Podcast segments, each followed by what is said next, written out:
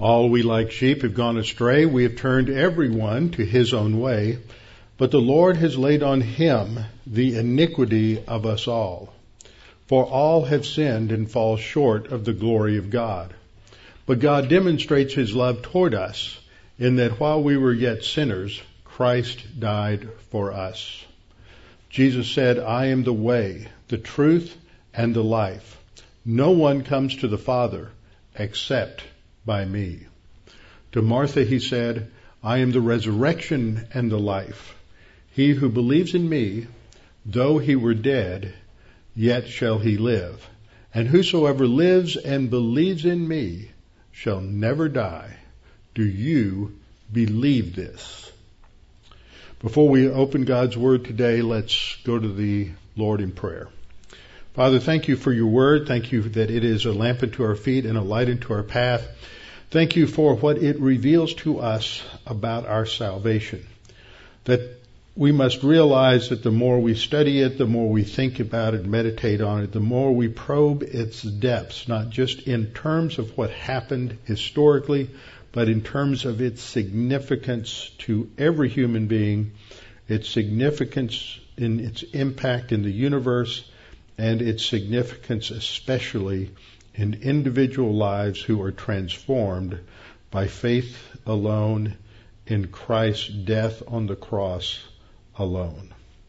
Father, we pray that as we study today, we might come to a greater understanding of that transaction that occurred on the cross as our sins were paid for, as redemption was accomplished, and the debt against us was canceled.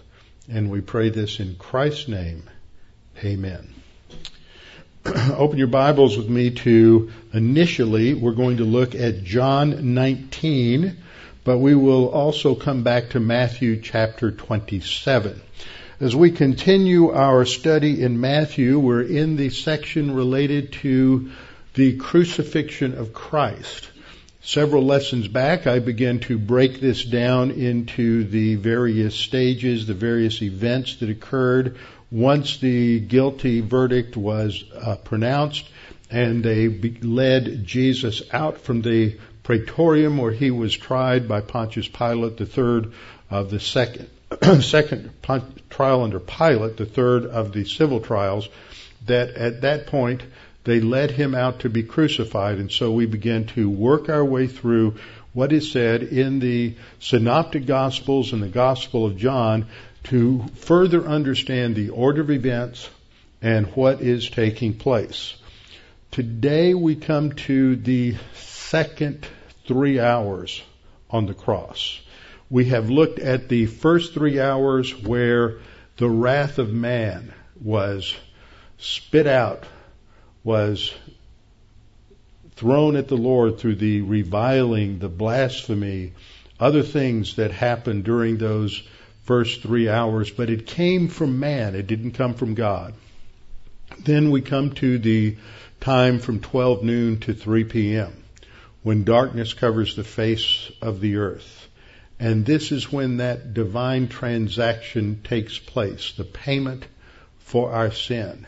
And so this begins with what is the 17th stage. Actually, we have one more thing in the previous section before we get into it, so we'll start with number 17. We looked at the first 5 stages, which involved the procession to Golgotha, from the Praetorium to Golgotha. Then we came to the first 3 hours, the wrath of men. One change from what I said last week. We talked about the 4 mockings of Jesus on the cross, and that should be changed to 5. What I discover here, even though the word mocking isn't used in this section, there is mocking that takes place, okay? So even though the word isn't used, it's definitely happening. So we're going to go to 8 mockings of Jesus, 5 mockings on the cross.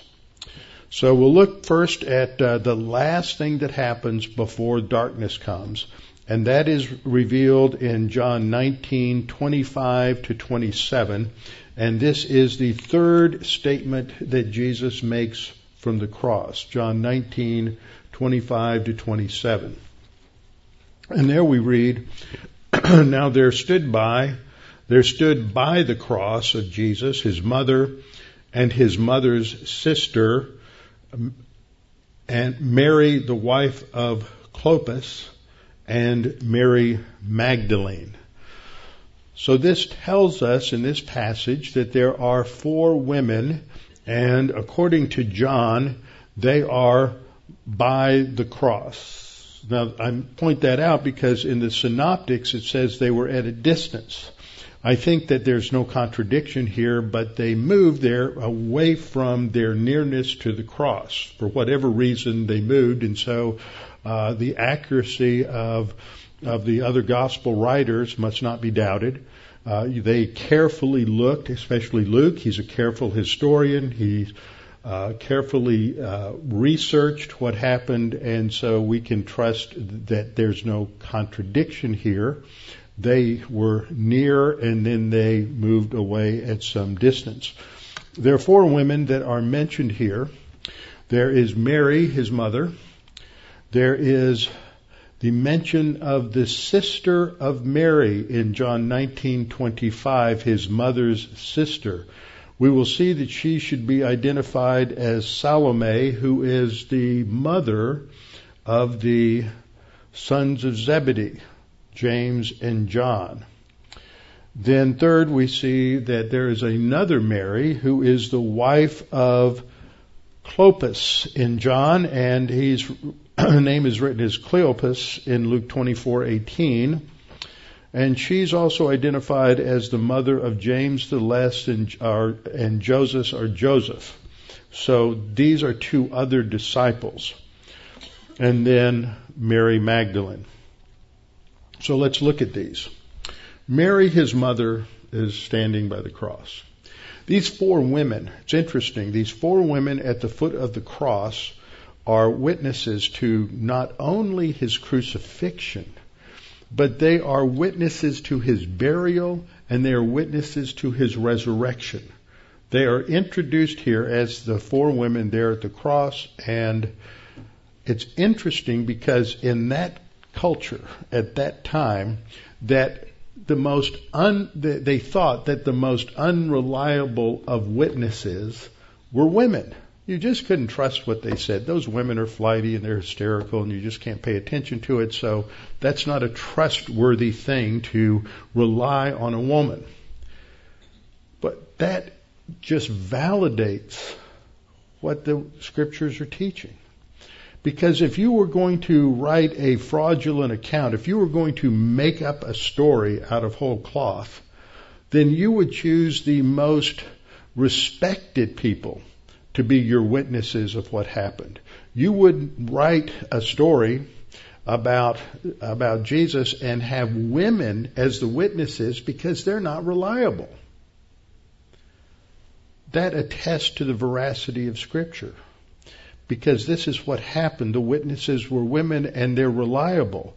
So if a fraud were writing this, that's the last thing they would do is identify women as the key witnesses of the death, burial, and resurrection of the Lord. The first woman mentioned is his mother Mary, and this is a reminder of the prophecy of Simeon in Luke 2. You remember Simeon? There were two. There was Simeon and Hannah. Simeon and Hannah are both very old, very ancient, and they have been given revelation from God that they will witness the Messiah. And so when Mary and Joseph bring Jesus to the temple for his dedication, as they enter, Simeon comes over. The Holy Spirit somehow informs him that this is the Messiah, and he came over, and we have 3 or 4 verses of his blessing upon Mary, Joseph, and his statements about the Lord. And in that, he says to Mary, "Behold, this child is destined for the fall and rising of many in Israel." The fall meaning that they would not believe him, they would reject him, and they would reject his offer of the kingdom. The rising, of course, refers to those who would respond and would be saved. and for a sign which will be spoken against. They will speak against him. This is what has led to the crucifixion. And then he says to her personally, he says, yes, a sword will pierce through your own soul also.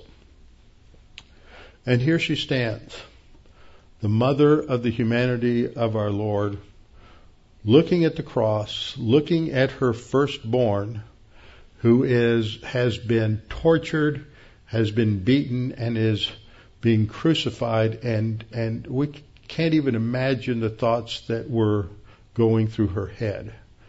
How much she comprehended about who he was and his mission is seen in her response when Gabriel first announces that she is going to be pregnant and give birth to the Messiah.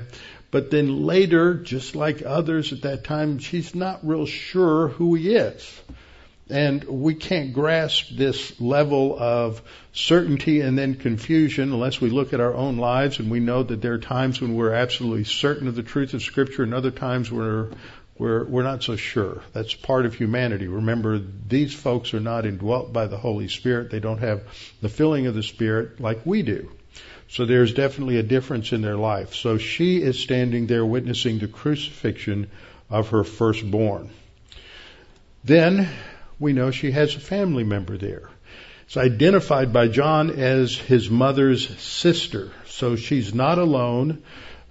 We don't know how old she is at this time, but if our Lord is approximately 30 to 35 years of age, then she's probably in her late 40s to early 50s, probably right around 50. His father Joseph has died by this time, by the time he entered into his public ministry.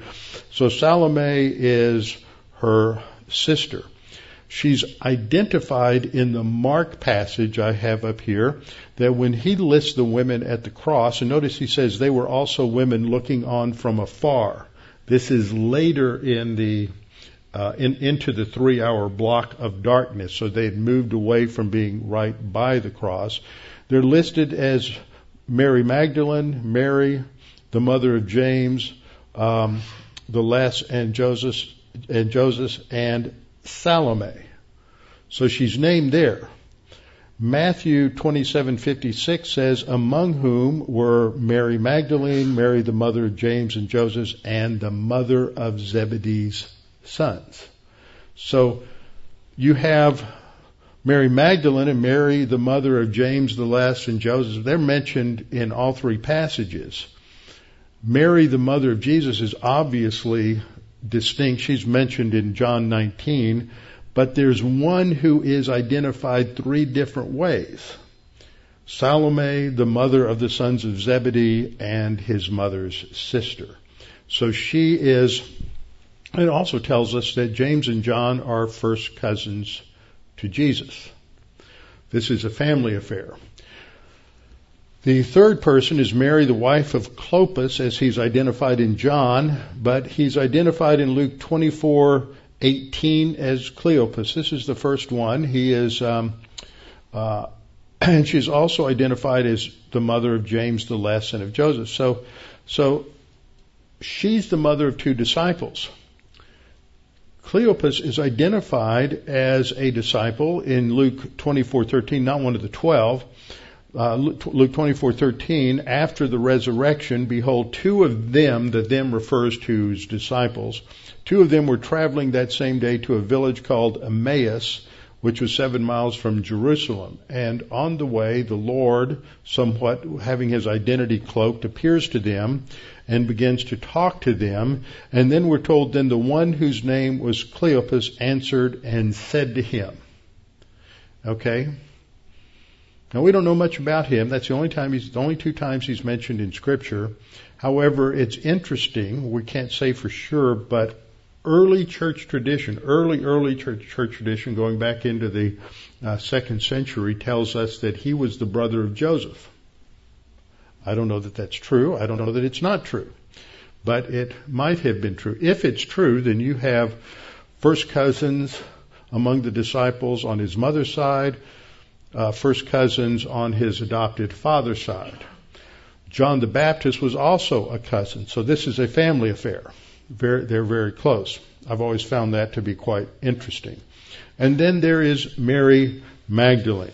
There's a lot of confusion about Mary Magdalene. There are people from the Gnostic side who think that somehow she married Jesus and all sorts of nonsense about her. But her second name, Magdalene, means that she is from the village of Magdala, which is on the Sea of Galilee's western shore. When I was in Israel the last time, about 2 years ago, I got an opportunity to go to this archaeological site now that has just been excavated over the last 4 or 5 years, and some of the findings that are there, the synagogue that was there, some of the other things, the altar of the synagogue has been found, so it's quite fascinating. And we'll be going there for the first time on my this coming Israel trip in June. What we know of her is that Jesus had cast demons out of her, as described in Luke 8:2. Often she is identified, I think very wrongly, as the sinful woman mentioned in Luke 7:36-50. That has nothing to do with Mary Magdalene. We do not know really that much about her other than she is there at the cross, the burial, and the resurrection.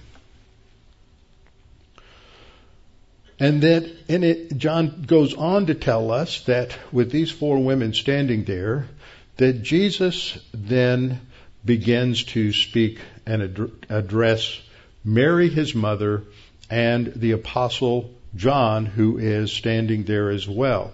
Now, as we look at this is his third statement from the cross. His previous two statements have been very gracious and related to salvation. He said when he's first hung on the cross, "Father, forgive them, for they know not what they do." Then he says, just prior to this, where we ended last time, the second thief on the cross who said, "Lord, remember me when you come in your kingdom." Jesus said, "I will be with you today in paradise," indicating the salvation of that second thief. Now, here is a man who has gone through unbelievable beatings and torture and flogging. He has been reviled and ridiculed and blasphemed. He's been beaten, all kinds of things. His third statement is just as gracious as the other two, but it's not related to salvation. He is fulfilling his responsibility as a firstborn son. It is his responsibility to see that his mother is taken care of. His father is no longer there, and so he is going to entrust the care of his mother to the disciple whom he loved. We read in verse 26, "When Jesus therefore saw his mother and the disciple whom he loved standing by, he said to his mother, 'Woman, behold your son.'" He's indicating that now John will be his son. And then we're told in verse 27, he says to the disciple, "Behold your mother." And from that hour, that disciple took her to his own home. Now, we know from the end of the Gospel of John that this disciple whom Jesus loved is the one who wrote this Gospel. He's often referred to as the Gospel whom Jesus loved, and so that identifies John and a close relationship with John. John is the youngest of the disciples, so he's the one who's most likely to live long enough to take care of Mary. Also, we know that there's a hint in the prophecy that is stated in John 21 that John will not die as a martyr as the other disciples. And so Jesus is going to entrust her care to a disciple who is going to grow and mature, but not to one of his natural half-brothers, because they're not believers yet. They are all unbelievers. So he's going to entrust the care of his mother to someone outside the family who is actually a nephew, who is a believer, who will take care and shows care, wisdom, graciousness, and responsibility on the part of a son for his mother. That ends the first 3 hours on the cross. Then we come to the second 3 hours on the cross, which is focusing on the payment for sin. This takes place between 12 noon and 6 p.m. And these are stages 18 down through 23. These describe the events related to the spiritual death of Christ on the cross, not his physical death. We will come back next time and look at the events that occurred at the time he died physically and the significance of the death of Christ in its entirety on the cross. That will be next time.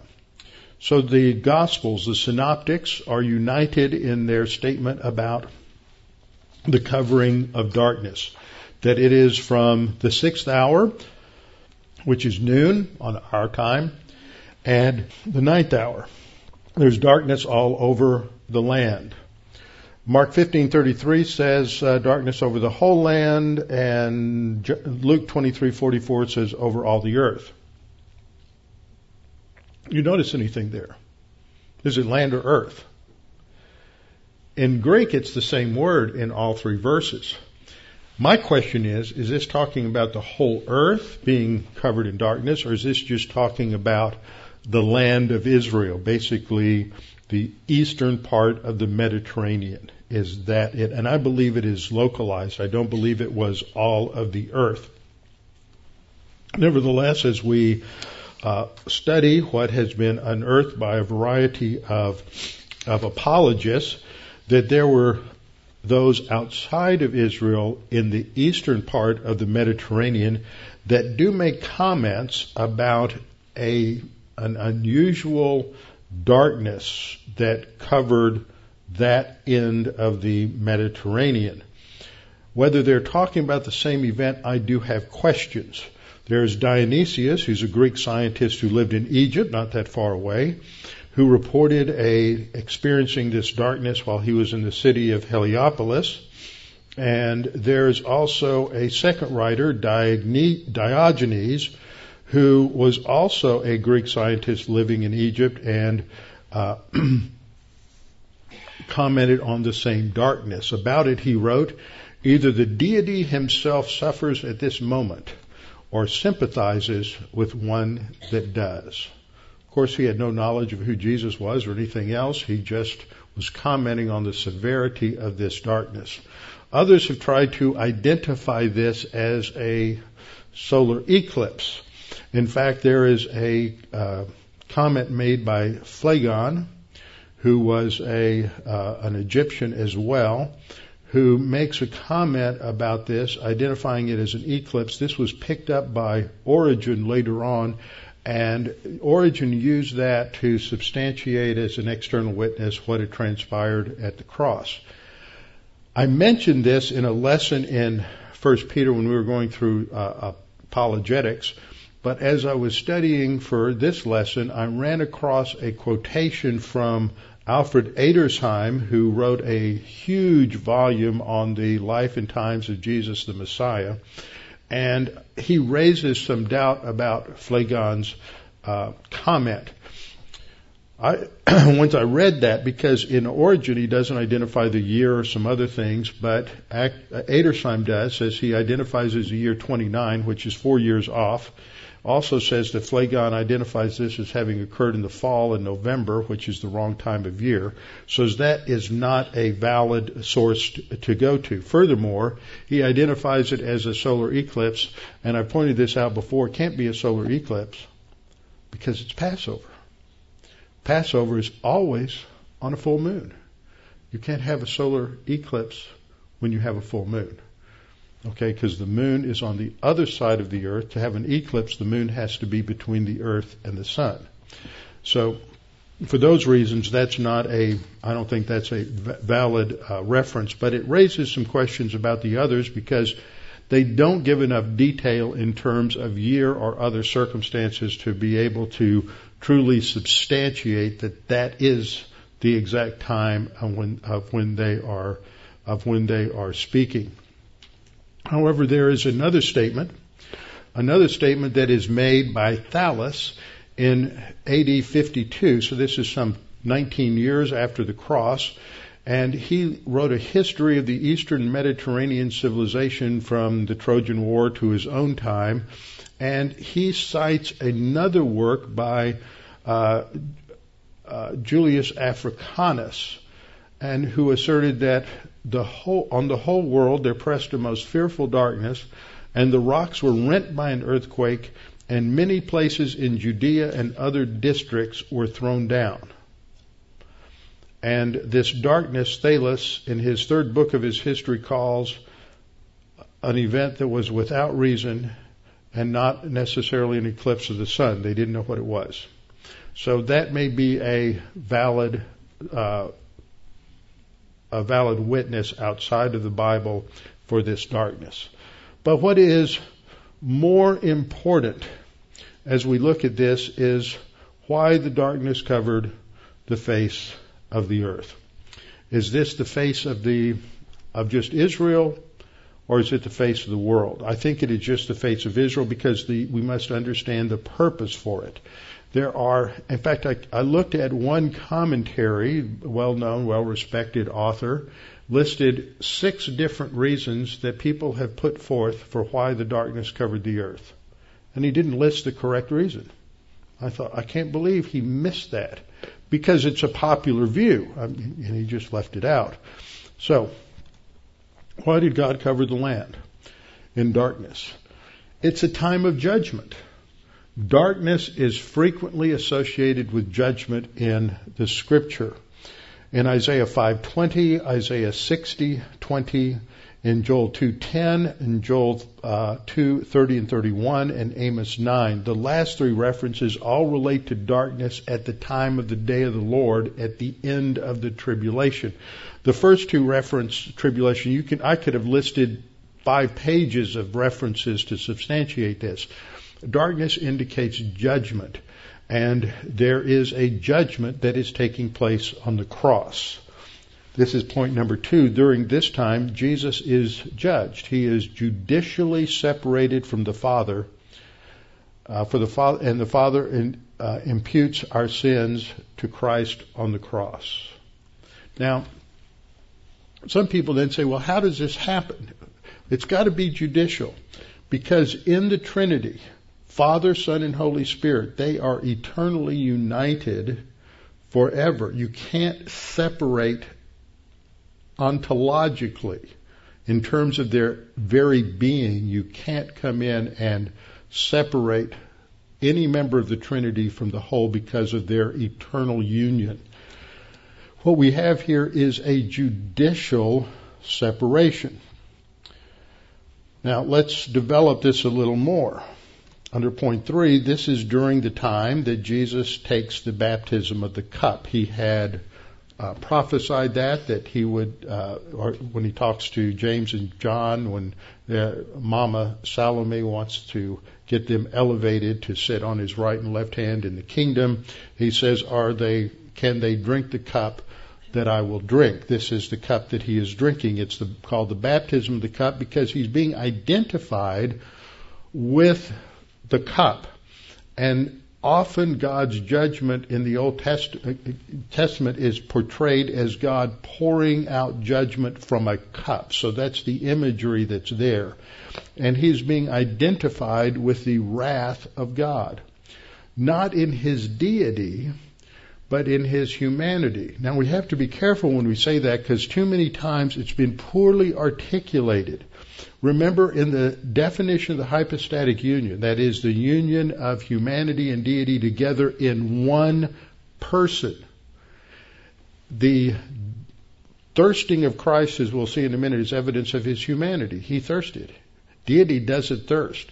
But the person, the united person, thirsts. Because it's one person there on the cross. You can't come in and split him in two, which was the error of some of the early church fathers as they were trying to figure out how the humanity and the deity of Christ related together. The person of Christ, that one person on the cross, his deity and humanity united together in one person, suffers. But it is his humanity that is receiving the judgment of sin. because God doesn't substitute for human beings. But humanity does. It is the humanity of our Lord that is our substitute in salvation, not deity. Deity doesn't pay for our sins. Humanity pays for sins. Like must substitute for like. So it's during this time that he is identified with our sins and receives the judgment of God. This is what 2 Corinthians 5:21 talks about, that he made him who knew no sin to be sin for us, that we might become the righteousness of God in him. So under point 4, it is his humanity, not his deity, that receives that imputation of sin. It is a judicial act and a judicial separation from God. And separation from God is how we define what concept? Spiritual death. It's not the physical death of Jesus on the cross. It is his spiritual death when he is separated from the Father judicially, because he becomes sin judicially in our place and for us. That is the transaction on the cross. And this is completed, as we'll see, before he dies physically. In fact, there's some other things that happen here that are quite interesting. Just little hints of that must be explained in terms and are understood in terms of what I'm teaching here. So it's point 5, what I've just said, the separation from the Father is spiritual death. So Jesus is paying the penalty for sin, our spiritual death, before he dies physically. That takes us all the way back to what I've taught many, many times in Genesis chapter 2, that the legal penalty, the Father said, you can eat from any fruit, any tree in the garden, except the tree of the knowledge of good and evil, and if you eat from that, you will die. That wasn't physical death, that's spiritual death. That's what happened immediately when God came to walk in the garden after they ate of the fruit. They ran and hid. They are separated from the Father. What God outlines in Genesis chapter 3 with regard to the hostility between the woman and the serpent crawling on the ground, the power struggle between the wife and the husband, the fact that thorns and thistles will come forth from the earth and man will earn his living now by the sweat of his brow. The last thing that is stated, those are all consequences of spiritual death.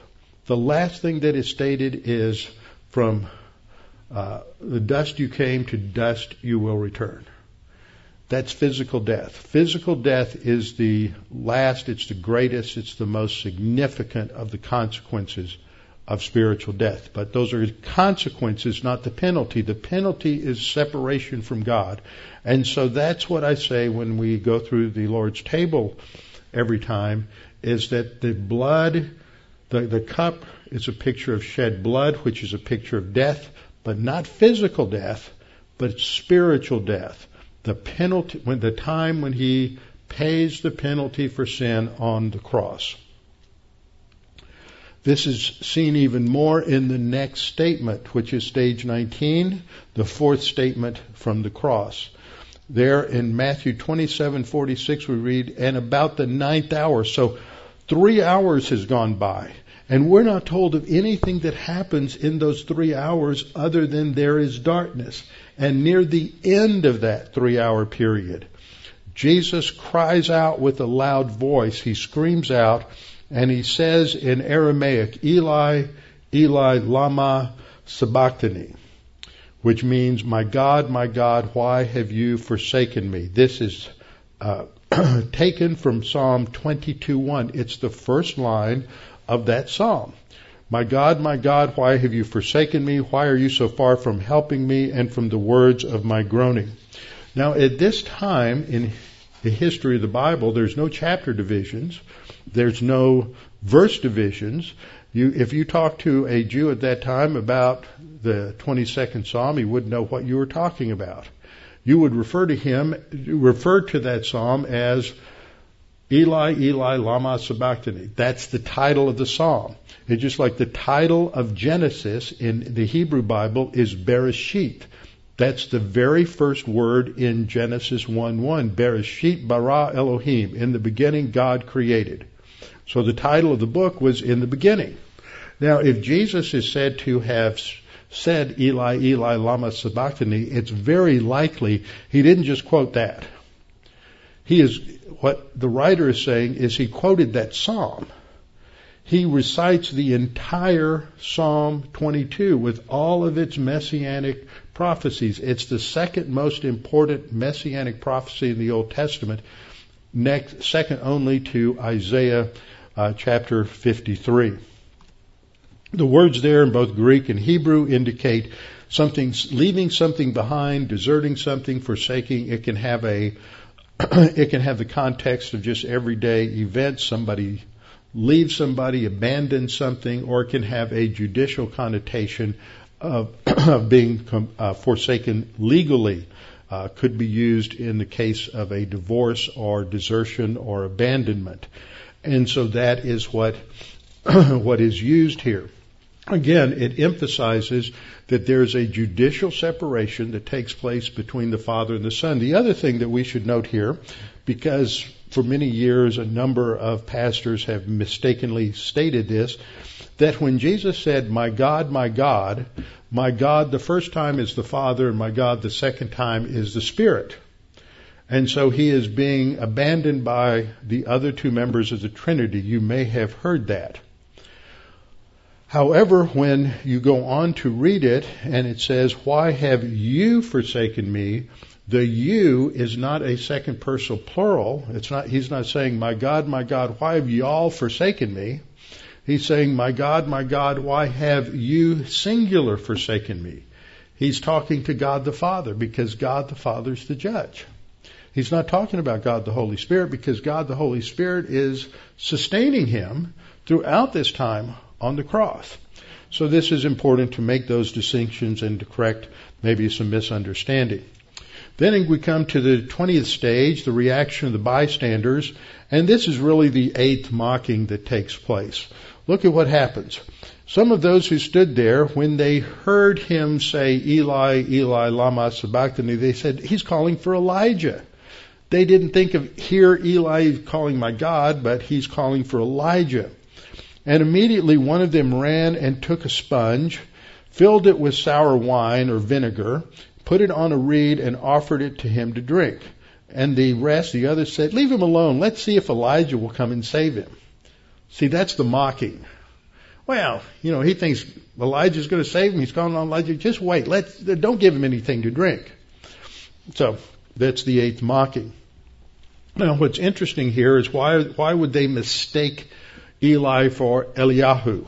As maybe they think it's a shortened form of Elijah.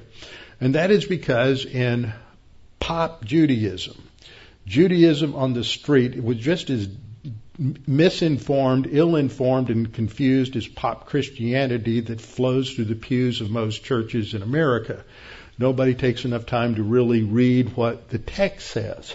And they didn't read what the text says. They just had this common view that Elijah is going to be coming back before the Messiah comes and before the end, that it has something to do with, pop eschatology.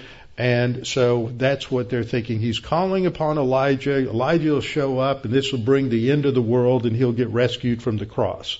That's how they've misunderstood this within their popular misinformed eschatology. And we've seen a couple of passages back earlier in Matthew 17:9-13, where they also demonstrate there the same kind of misunderstanding and misidentification of Elijah when it was related to John the Baptist. So this is their reaction. So they're just mocking Jesus. It's not too different from what was said earlier. He saved others, now let him save himself. They just keep running that same basic theme. Then we come to the 21st stage. This is the fifth statement from the cross. In John 19:28, we read, after this, Jesus, knowing that all things were now accomplished, that the scripture might be fulfilled, said, I thirst. something interesting happens here. The 3 hours are up. Jesus has paid the penalty for sin. How do we know that? We'll come back to this in the next statement. But John says, knowing that all things were now accomplished. In the Greek, this is the word tetelestai, which means it's finished, it's complete. This is the same word Jesus uses a couple of verses later when he says, it is finished. So John uses that word twice so that you get the point that by this point, everything had transpired to complete the transaction of payment for sin. Something else has taken place here. When we go back to the quote from Psalm 22, Jesus calls upon God, and he says, my God, why have you forsaken me? Now, the interesting thing is, throughout Jesus' ministry, he referred to God as his Father. He referred to God as his Father over 150 times, and of those 150 times, there were at least 45 times. The reason I say about is because the computer programs differ. I don't know, the search is a little different. What some people have written is a little different, so I'm going to generalize it. Of the total, it's 150 to maybe 170 times, and of those, 45 to 50 times, it's my Father. Jesus has that personal relationship with God the Father. But here, this is the only time he refers to him as my God, showing that fellowship, that intimacy is broken because of spiritual death. That's changed now. It's going to change now, as we'll see. Now that it's over with, John makes a statement, it's been completed, and now Jesus speaks again. Up to this point, from the time that he talked about Mary to John, he hasn't said anything. Now he's saying, I thirst. He cried out to God in the fourth statement, and now in the fifth statement, he's going to talk. And he says, I thirst. This indicates the true humanity of Jesus. It also indicates that he is physically on the cross. Now, what do I mean by that? Well, the heresy developed by the early 2nd century called Docetism. And it's from the Greek word dokeo, which means to appear. And they said, no, Jesus wasn't really physically. It was a Gnostic form of a Gnostic heresy. He wasn't physically dying because he couldn't physically die. So it just appeared that he did. No, this shows us that the true humanity of Jesus is on the cross, and he thirsted. So it gives us another example that Scripture recognizes that humanity of Jesus is on the cross. And then they give him vinegar. Matthew 27:48 says, immediately one of them ran and took a sponge, filled it with sour wine. And the word there is really vinegar. This was not the same as what was offered to him at the beginning with the mixture of myrrh or gall. That was used as an anesthetic to dull the pain. This is not the same. This was typically a drink that Roman soldiers would have in order to quench their thirst. And so this is what is given to Jesus. It's offered for him to drink, and he does. That's why there's this vessel. John 19:29 says there's a vessel full of this sour wine or vinegar sitting there. They filled the sponge with sour wine, put it on hyssop, put it to his mouth. And then we come to the sixth statement. This is where we'll end this morning in John 19:30. See, we saw this same word, I have it on the slide there, in 2 verses earlier in John 19:28. When Jesus had received the sour wine, he drank it. Why did he drink it? After all of this, his mouth is probably parched.